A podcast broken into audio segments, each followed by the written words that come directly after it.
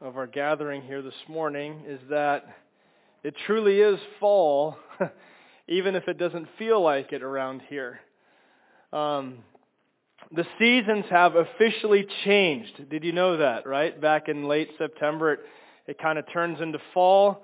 And kind of with that, I was thinking about the Midwest. I, I come from Kansas and lived in Chicago for 22 years. And I really do miss a Midwest fall for sure. Um, even though this kind of feels like Midwest fall, right? Like it's pretty good so far. Um, the colors are spectacular back there. Um, it's amazing. You know, the trees are changing, and I love the fall. I love the smells. I love the cozy weather. I love the football. Um, I love the food. I was at Costco this last week, and guess what? Are back in stock the pumpkin pies, right? Did anybody else buy a pumpkin pie? I didn't. I, I actually relented. I didn't buy one yet, uh, but I can't. You know, it's amazing. My my neighbor back in Chicago, he actually worked in the bakery, and he hated this time of year because it's just like pumpkin pie galore, right? He worked at Costco and was making them. But I like the variation of the seasons. Um, plus, there's always a great anticipation for Christmas. All right, it's just just a fun time of year. I like this time of year. I'm grateful for the different seasons that kind of bring a variety and change to life. But today I want to talk about something that I think is a perennial problem that many of us, uh, including myself, face. And I think it's actually evidenced best in this clip. So can we go ahead and show this clip? Hey, aren't you going to wait and greet the great pumpkin? Huh? It won't be long now. If the great pumpkin comes, I'll still put in a good word for you. Good grief. I said if. I meant when he comes. I'm doomed. One little flip like that can cause a great pumpkin to pass you by. Oh, great pumpkin, where are you? There you go. Linus, right? Um, such a great time of year. We got Halloween special, Thanksgiving special, Christmas special for, you know, the comic strip Peanuts. It's so good. But has anyone ever felt like Linus talking to the great pumpkin when you're talking to or about God? What the text is going to bring up today is, is going to surface this idea of, of this question. Does anybody struggle with doubts? Does anyone among us ever feel insincere sometimes as it relates to God. All the time maybe. Does anyone like me want to beat yourself up because of the doubts and the insincerity that swirls around in your heart and your mind as you think about your relationship with God? We get so caught up in the whirlwind and oftentimes wonder when these doubts or insecurities arise within us and we start to wonder, am I really saved? Do I really believe? Right? If I really believed, I wouldn't have these doubts, would I? Who knows, because I don't. If I was really following God and believed in God, then fill in the blank, and we fill in that blank with so many things. Like, if I really did this, it's the doubt and insecurity that we have. We can be so critical of ourselves. And maybe we're not critical of ourselves, but we get a sense of false comfort by being judgmental of other people. So we can come to a gathering like this and we can look around at our peer group and those that are gathered at FCC and we don't think that any of us are really following God. We kind of think, well, it's not just me, but it's all of us. We're all just a bunch of hypocrites. Why should any of us try to walk a narrow road? Why try? We're not really a fellowship of disciples here. We're really just a fellowship of doubters. We get so critical. Why should I exert any effort to ask God for anything. Clearly, I'm the double-minded person, unstable in all of my ways that James is talking about. And by the way, thanks, James. Thanks for pointing out the obvious to me. Thanks for calling me out in front of everybody today. Right? What did Linus say? I'm doomed. One slip up like that will cause the great pumpkin to pass you by. And we're tempted to think that God is just going to ignore us if he sees doubt in us. He'll simply just pass us by and go visit somebody else who's actually sincere in their belief. So here's the question. what would or should sincerity look like for Linus? And we're going to answer that later on, but a bigger question that we all must answer is this. What does sincerity in our relationship with God look like? What does or should it look like to be sincere in our faith? What would we expect it to look like? And when we can't answer that question, or if we have the wrong answer to that question, or if we feel haunted because we even have the question itself, we can feel doomed. Linus is consumed with his doubt when one little inconsistency surfaces, one little slip up, and he's doomed. Right? Now, I admit that it's obvious that Linus is clearly confused with the roles of Santa Claus with a made-up fictitious character called the Great Pumpkin, and Peanuts is a comic strip. So we can kind of laugh at it, but when it comes to the experiencing what Linus experienced in real life, in a relationship with the very real God of the Bible, the great I am, it's really no laughing matter. If this is how we think of God, we can feel more than doomed. We can live in the crippling fear of being damned by Him. The feeling of insecurity or insincerity can cripple you. Dealing with doubts can destroy you and the many, many resolves you have for the God glorifying goals in your life. The great pumpkin isn't real, but the one who is from everlasting to everlasting is. And so are our experiences with insecurity and doubt, and that's what James is going to tell us about today. Very, very practical stuff here. So let's pray. God, I pray that we would have eyes to see wonderful things in this text. God, I pray that you would communicate to us clearly from it. May we discern your voice as we deal with a very down-to-earth issue of doubt and insecurity in our relationships with you. And it's in Jesus' name we pray. Amen. So there's actually a lot of ways to approach this text. I was debating on how we preach it and what we surface. I could rail on all of us here, calling us all double-minded and unstable, but I sensed something different as I was prepping this week. As I was sensing how the Holy Spirit would lead me to communicate this wonderful truth, what I was led to think is that we must believe rightly about God. It's kind of like a general statement, but we must believe rightly about God. And I think it's critical that we learn something about God from this text before we begin to apply anything. I think the reason we struggle so much with what the text surfaces today is because we've been duped into thinking wrongly about God and His availability to us, His kids. I think that our eyes are naturally drawn to see the negative so much that we fail to see the brilliance and the beauty of the positive that's crystal clear in the text. If you're like me, it's really easy to quickly experience paranoia wondering if we're the double-minded man James is talking about. But when we do that, I think we pass over something that James says about our God. And so I think that's what we need to learn or maybe relearn about God today from our text. And I think it will have a profound impact on how we relate to him and how we approach him. And guess what? Satan does not want us to see it. Satan does not want you to listen to this message today. Here's the thing. In our equipping hour, we've been talking about how the Word of God is like a sharpened double-edged sword. It can actually get up in your business in, in a very productive way. But when it's used wrongly, it can use to cut you up beyond recovery. That's why we need to rightly handle this word and be workmen approved to God. We know the dangers of misapplication, how the Bible can be used to brutalize people instead of bandaging them up. We know that, and so does Satan.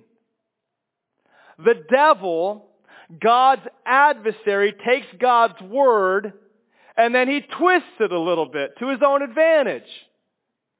That's what he did in the garden, right? Did God really say?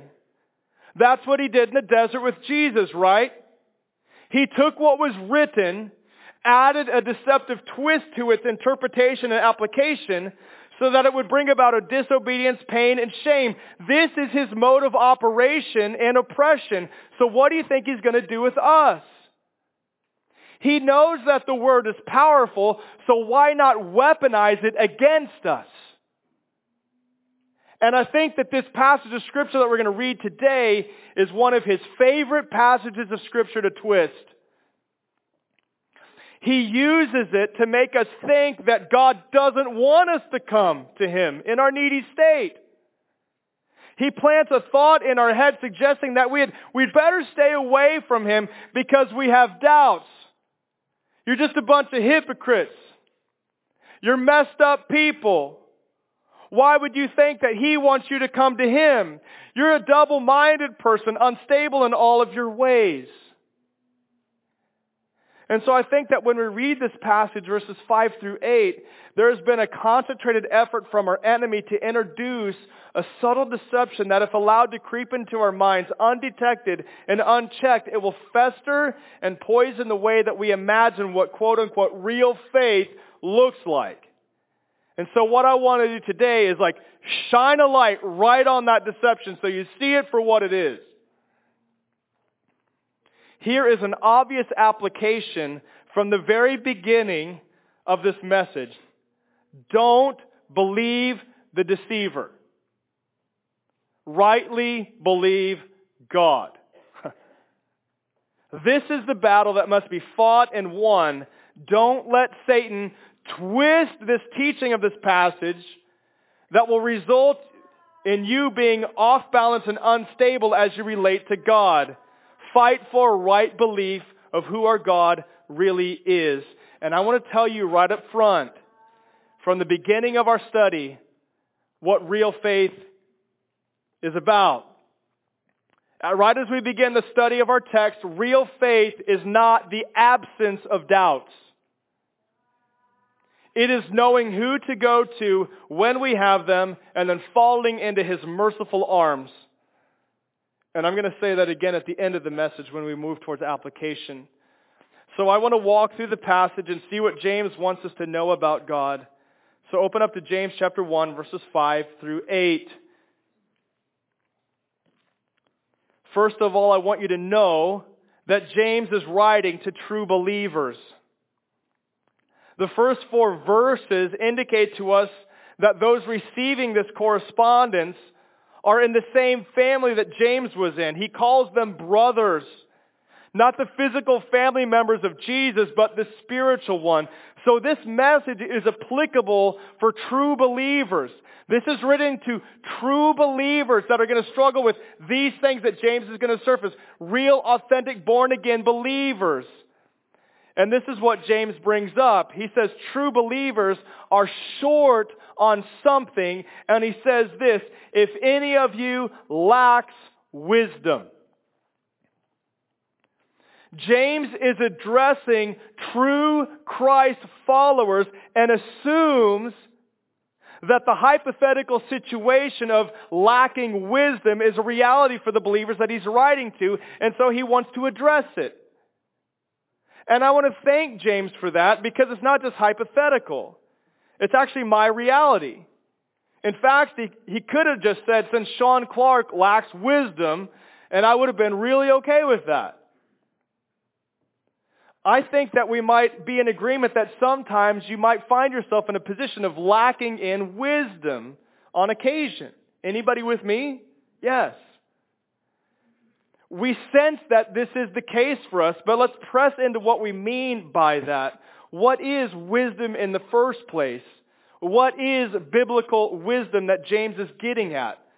Now, there is a very practical element of wisdom, like knowing how to do certain things or living through life experiences, and so now I know better. But biblical wisdom, very simply put, wisdom is God's perspective on anything. Biblical wisdom is just God's perspective on anything. God is referred to by Paul as the only wise God in Romans. He says this, to the only wise God. There's only one wise, there's only one source of wisdom, the only wise God, be glory forevermore through Jesus Christ. Amen. Solomon, who we're told is the wisest man ever, wrote that the fear of the Lord is the beginning of knowledge. Fools despise wisdom and instruction. And just in case we didn't catch it the first time, he writes later on in Proverbs 9:10, "The fear of the Lord is the beginning of wisdom, and the knowledge of the Holy One is insight." So from this, what we can discern is this. If you want to be a fool, stay far away from God and reverencing his perspective. But if you want to start making headway on having more knowledge, wisdom, and understanding, try to get God's perspective on whatever you're dealing with. Job says this, with God are wisdom and might. He has counsel and understanding. So if we replace the word wisdom with God's perspective in our text today, I think that that verse will come to life for us in a whole new way. If any of you lack God's perspective, if any of you lack wisdom, what are you to do? Well, James just kind of gives it to us straight. What does he say? He says, let him ask God. That's, that's simple. If you're lacking God's perspective, go talk to God. It's that easy. In fact, we're commanded to do this. It's an imperative verb. So it comes with a force. If you lack perspective, go. Go talk to God about that. It's so easy. That's it. That's the main idea of the passage. I would have loved if James had ended it there. Oh, that makes sense, right? I think I'll do that. I'll just go to God and talk to him about what I need wisdom for. But I think James adds more to the passage, and he's led to do so because our enemy has come and successfully sown seeds of doubt and deceit in our minds. But it really is that simple. That's the take home. You lack God's perspective, talk to God about it.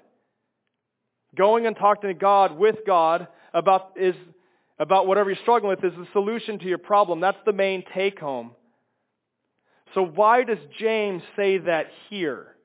Is what we want to wrestle with. What type of wisdom, God's perspective, might we be lacking? Well, last week we talked about how our life is filled with a variety pack of trials. So maybe our perspective on trials needs to change. Maybe we need God's perspective, a wiser perspective on the trials that we face. We talked about this last week. They happen all the time. And so since they occur all the time, they can actually act like a springboard that can launch you in the very presence of God over and over again. It's almost as if I could talk to Him all the time because of all the trials. And you, you, you twist, you think about it that way, and you're like, what a great, compassionate invitation from God Almighty to come talk to Him about the daily struggles that I face. We're, we're instructed to go to God. It is because we know something true about him, is what James says. Why are we instructed to go to God? Well, it's because we know something true about him. Look at what he says. If any of you lacks wisdom, let him ask God. What do we know about God? Who gives generously to all without reproach, and it will be given to him. Listen, this can revolutionize your life. It can be revolutionary to you. It can change your perspective on God. And so I want to spend the majority of our time today listening careful to all of verse 5 before we briefly hit on verses 6, 7, and 8, because this is how we must believe rightly about God. What do we know about God? Well, he gives generously to all without reproach. This verse is loaded with comfort for anyone who struggles with doubt. And I think we all do at different points. Maybe it's all the time. So let's notice this. What does James says? He gives. He's not stingy. He's not withholding. Here's my little perspective. I'm not going to share it with you. He gives. And not only does he give, he gives generously. This word carries both a quantitative and a qualitative aspect to it. What I mean by that is God doesn't just give us a large quantity of His perspective, which is really all of God's Word. Not only does He give us a large quantity of His wisdom, but He also gives it to us willingly and out of the kindness of His heart. There's a qualitative aspect to it. So I want us all to imagine something. I want us to imagine a restaurant that's known for its large portion sizes of food. All right? Like that's way too much for one person to handle. Right? You might say that their portion sizes are quote unquote generous. Now you could use the word that way, but you aren't utilizing the full capacity of that word because what if the wait staff presented to you a massive amount of food, but they had a scowl on their face and they seemed frustrated to give it to you? We wouldn't say that they are offering it generously.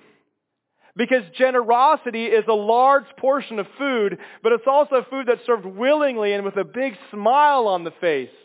Not like I want it back. It's here it is. I'm pleased to give it to you. There's a quantitative and a qualitative aspect to it. And this is how God is depicted by James. He gives. And not only does he give, he dishes out a large dish of his wisdom, and he's happy to do so because he gives generously.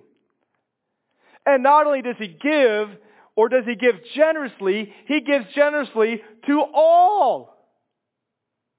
This is unmatched customer service of God is available to all who choose to eat at God's restaurant. To everybody who walks in the doors, here's the service. I give myself, my perspective to you. And he gives generously to all without reproach. In my opinion, these are the two most beautiful words in the text. This is, this is what just nailed me this week. Without reproach. That means that you and I can approach Him without being reprimanded. There's no shame on you for coming here in your messed up state. There's no tisk tisk as we approach Him. There's no who do you think you are coming in asking for a meal. Jesus died to open up the restaurant for us. So go in. There's no reproach here. I love these words. Have you ever felt dumb or made to feel dumb because of asking a question in class or at a sports practice? A lot of times a teacher or a coach will say something like, there's no such thing as a stupid question, right? The reason they say this is because they want to make sure that those asking the question get the help that they need. So just ask the question. There's no stupid questions. This verse tells me that when I sense in my spirit that I need to go to God, He doesn't just see me coming or sense me coming into His throne room and then He starts to roll His eyes. Here comes a doubt-filled person. Ugh, Got to deal with him again. It's the exact opposite. It's actually very amazing. He opens the door wide and says to us through the author of Hebrews 4:16, "Let us then with confidence draw near to the throne of grace that we may receive mercy and find grace in our time of need." So it's like the Godhead greets us at the door of the restaurant. He says, "Why don't you come in?" With confidence. And don't you just sit down and dine for a while? For an appetizer, why don't you try the mercy? It's award winning and exquisite here. For the main course, make sure you get the grace. It's a staple. You can never go wrong with it. And why don't you save some room for dessert? It's so, so very sweet. It's appropriately named help in time of need. And we take it all in and we're amazed at this place. I can't believe this restaurant exists. And as we leave, we're met by the door and we're told to come back anytime. It's open 24-7, 365 days a year. We're instructed to boldly approach the throne of grace in our time of need. Paul tells us that we've been given the Holy Spirit. In Romans 8, he says he's given us the Holy Spirit to help us in our weakness. We don't even know what to pray as we ought. But the Spirit himself intercedes for us with groanings too deep for words. Do you see what Paul says about how weak we are? You don't even have enough wisdom to pray for the wisdom that you desperately need. So the Spirit gets involved and He helps us out. And not only does the Spirit, so does, so does Jesus. We're familiar with Hebrews 7:25. He, Jesus, is able to save to the uttermost those who draw near to God through him, since he always, how often? Always lives to make intercession for them. So here's the picture. We have God the Father, we have God the Spirit, and we have God the Son who are so generous. Every member of the Trinity is actively involved in our prayer life, and none of them holds us at arm's distance and rolls their eyes or reprimand us for coming to them needy. So that's verse 5. This is the main thing that we need to believe about God. And if we rightly believe this about God, it will help protect us from the misapplication of verses 6 through 8 that the devil would love to discourage us with. Because what we're going to see in verses 6 through 8 is a person who's messed up in their perspective on who God is. We all have this tendency, but the sooner that we acknowledge this, the sooner we can go back to our favorite restaurant and find the grace that we're so desperately starving for when our doubts begin to consume us. So let's look at verses 6 through 8 now that we know verse 5 exists. But let him ask in faith, with no doubting.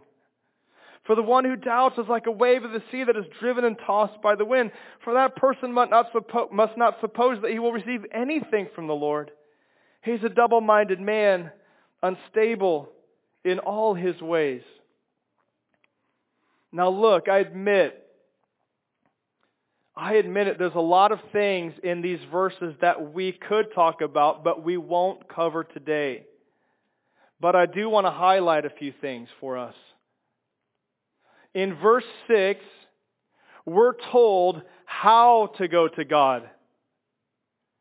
We are commanded to go to God in verse 5, and in verse 6, we're told how to do so, and he says we're commanded to ask in faith, with no doubting. They're both imperative verbs. They both come with a force. Verse 6 indicates that we actually have to believe that he is who he says he is in verse 5. Who is he? He's a generous, above, without reproach God. So believe that and then ask him. So to borrow from the previous analogy, you can't eat at the restaurant if you fail to go into the restaurant. There's no to-go orders. It's dine in only. These verses are assuming that you are hungry and that you're willing to go to the restaurant, so to speak. They are assuming that you recognize your need for wisdom and that you're actually desperate enough to go ask God for it. Your going to Him is what real faith actually looks like. Your active trust in who God says He is has opened your mouth and you started speaking to Him. So there's a lot more to say in verses 6 through 8, but just let me ask you this question. Connect with me for a moment as we close this up. Do you think that in a moment when you are struggling with doubt or unbelief, you need God's perspective?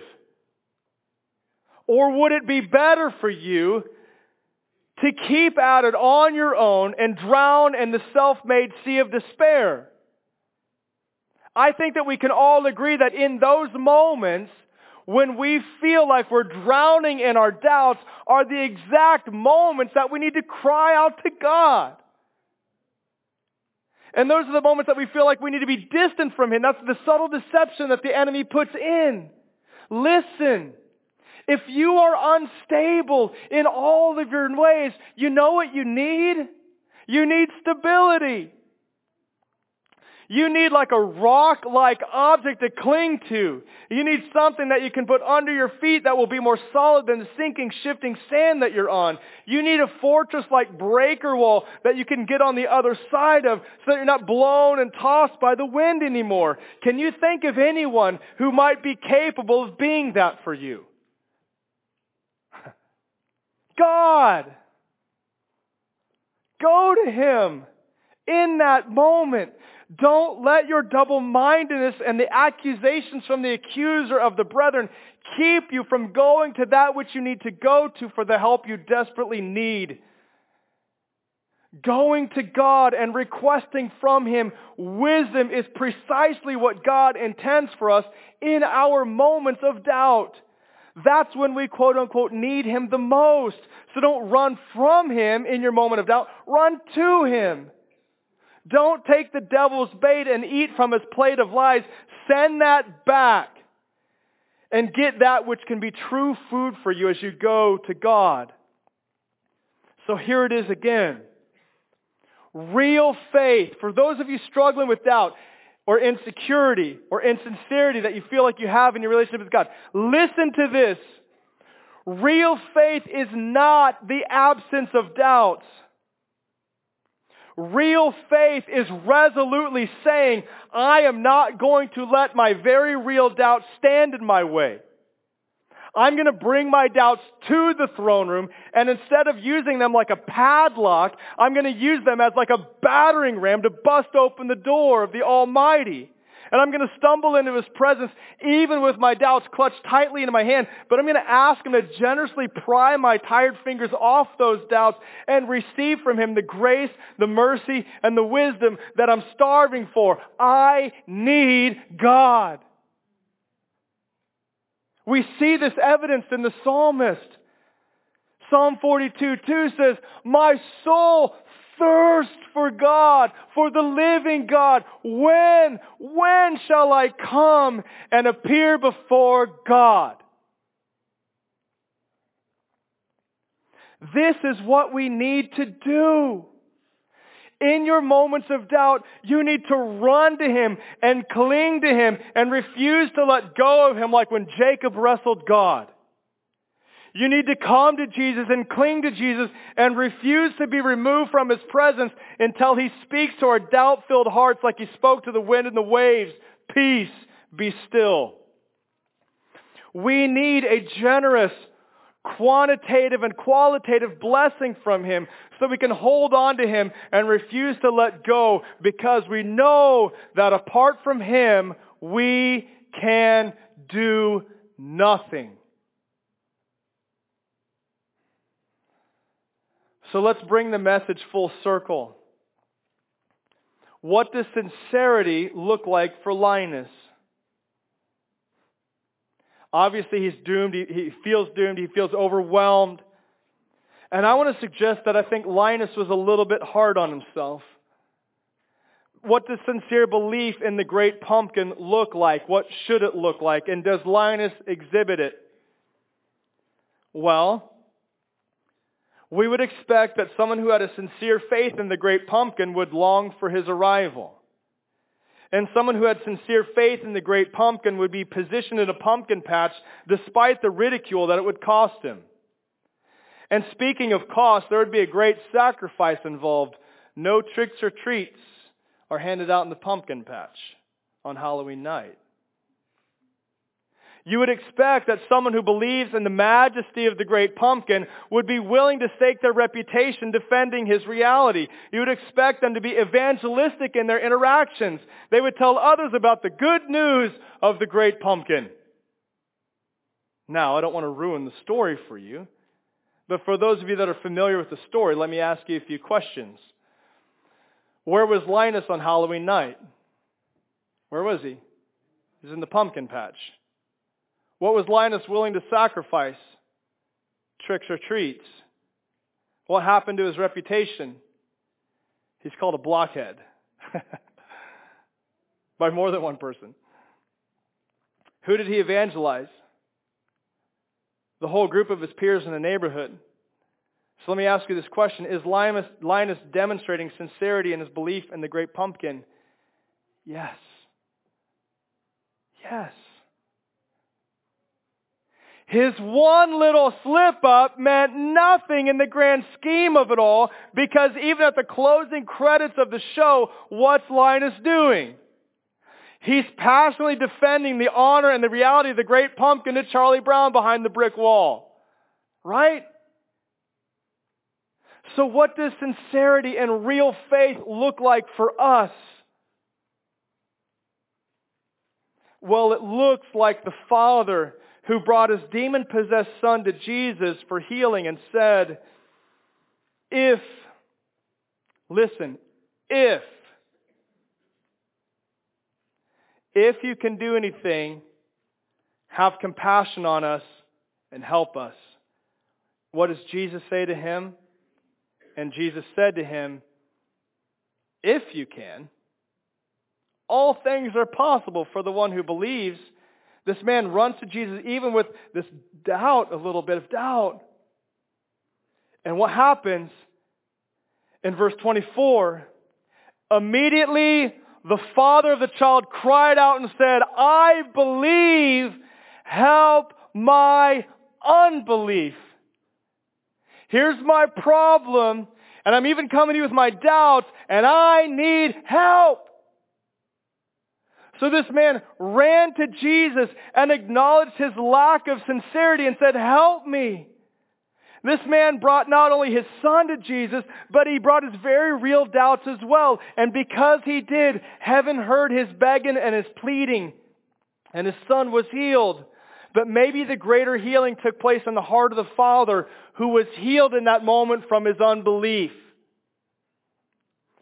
This is real, authentic faith filled belief that doubts have no chance of blowing about to and fro like a wave of the sea.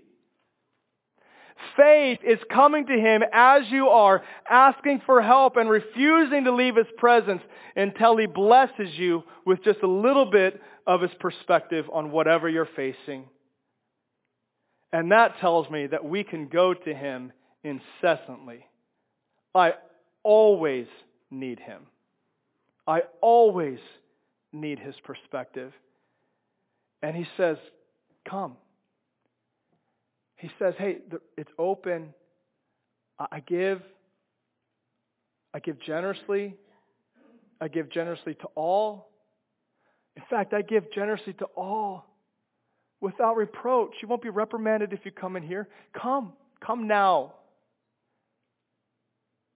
And find the grace that you so desperately need. And so there's a song that that really encapsulates this very well, and I'd like us all to stand and sing, I need thee every hour. And then we'll close with a benediction. Let's sing three verses of I need thee every hour, and then we'll close our time.